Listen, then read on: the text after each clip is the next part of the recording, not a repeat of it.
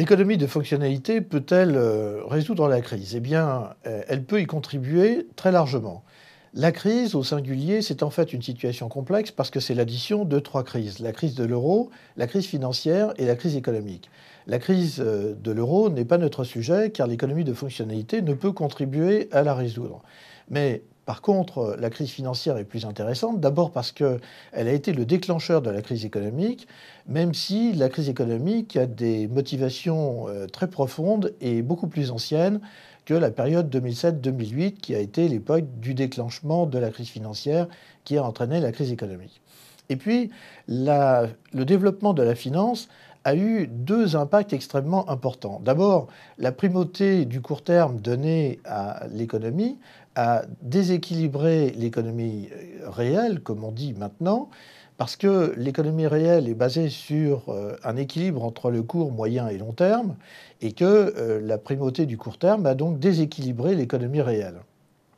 Ensuite, parce que euh, il a été jugé plus simple, pour des raisons financières, plus rentable et plus, moins aléatoire, d'abandonner l'innovation et de vendre à des pays non développés les produits qui avaient été largement amortis dans les pays développés. Alors, Bien sûr, il y a eu de l'innovation et notamment les technologies de l'information nous ont apporté beaucoup d'innovation. Mais il ne faut pas que ce soit l'arbre qui cache la forêt, car euh, si nous regardons bien, cette absence d'innovation a été euh, la cause de l'échec de la stratégie de Lisbonne.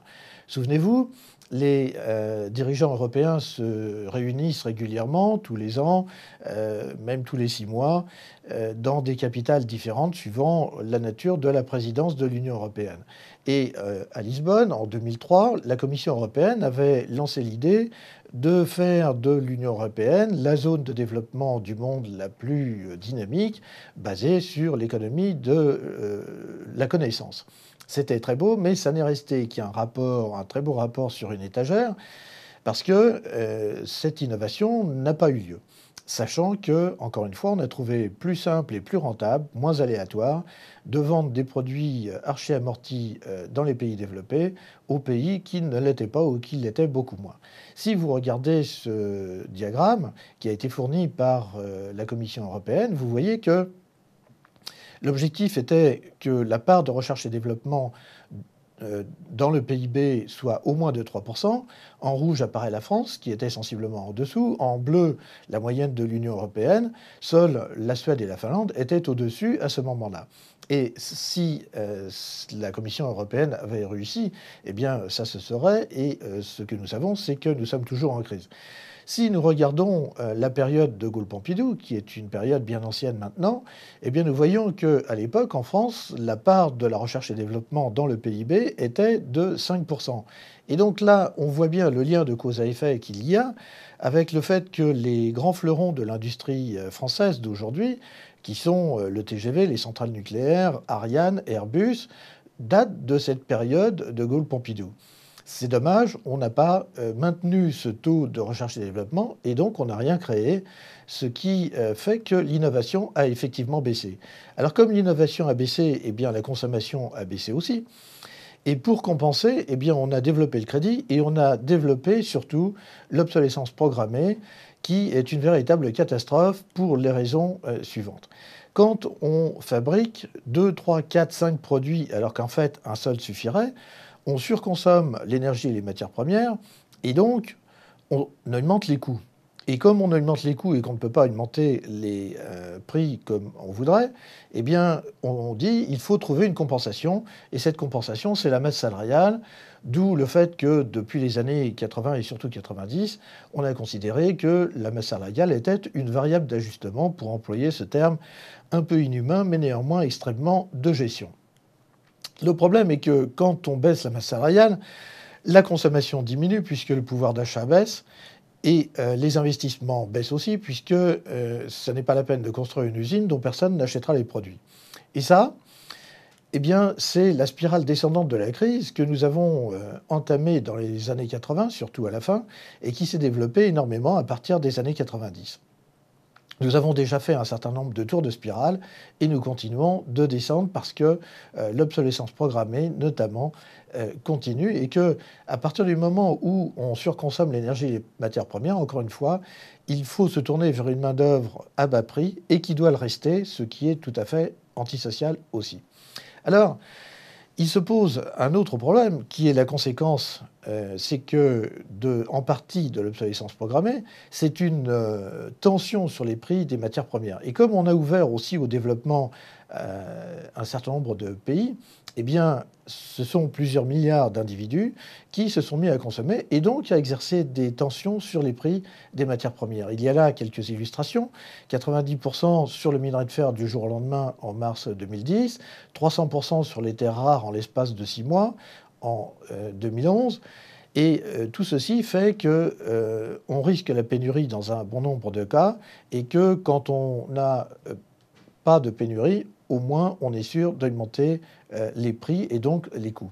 C'est au point que le Forum économique mondial a sorti un rapport en, décembre 2013 qui porte sur l'énergie et qui indique que si l'on veut avoir un développement à court, moyen et long terme, eh il faut à la fois investir dans le développement, assurer ses approvisionnements en énergie et avoir un environnement durable.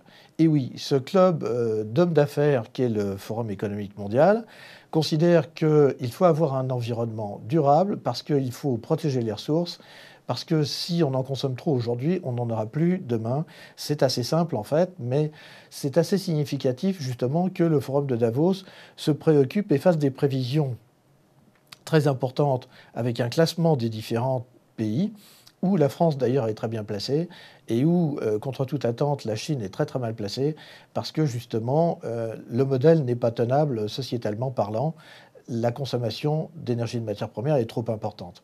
Alors, vous voyez que l'économie de fonctionnalité est véritablement l'antithèse de l'obsolescence artificielle qu'on appelle programmée, puisqu'il faut que le produit euh, arrive à son terme plus tôt que prévu, mais pas trop quand même, pour que ça ne se voit pas trop. Quand on pratique l'obsolescence programmée, on augmente les coûts, alors que quand on pratique l'économie de fonctionnalité, on abaisse les coûts. Quand on pratique l'obsolescence programmée, on fait baisser la masse salariale et on maintient la masse salariale le plus bas possible, puisqu'encore une fois, il faut toujours compenser les surcoûts de la surconsommation de ressources matérielles. Et au contraire, avec euh, l'économie de fonctionnalité, eh bien, on augmente la masse salariale. Voilà quelque chose qui est vraiment très différents et même des antithèses. Alors pour euh, conclure, l'économie de fonctionnalité peut effectivement contribuer substantiellement à sortir de la crise parce qu'elle réduit considérablement la dépendance à l'énergie et aux matières premières, parce qu'elle accroît la compétitivité des emplois en France et en Europe, parce qu'elle privilégie la main-d'œuvre de qualité, nous le verrons euh, avec euh, les exemples qui seront présentés, et qu'elle privilégie la valeur ajoutée sur le chiffre d'affaires. L'actualité est pleine d'entreprises qui font de très importants chiffres d'affaires, mais qui sont néanmoins en difficulté tout ça parce que le chiffre d'affaires, finalement, est relativement secondaire. Ce qui compte, c'est la valeur ajoutée. C'est la valeur ajoutée qui nous fait vivre. Et puis, cette dépendance à l'énergie et aux matières premières est critique parce que aujourd'hui, il faut se convaincre qu'on ne peut pas dire je ne veux pas euh, voire de guerre, et puis dire je veux consommer librement, parce que si euh, nous multiplions comme ça euh, la consommation de ressources, eh bien, un jour ou l'autre, il y aura des conflits chauds, et ça serait dommage. Donc si nous voulons rester dans une économie de paix et de confort, eh bien, il faut justement valoriser la valeur ajoutée et pas le chiffre d'affaires.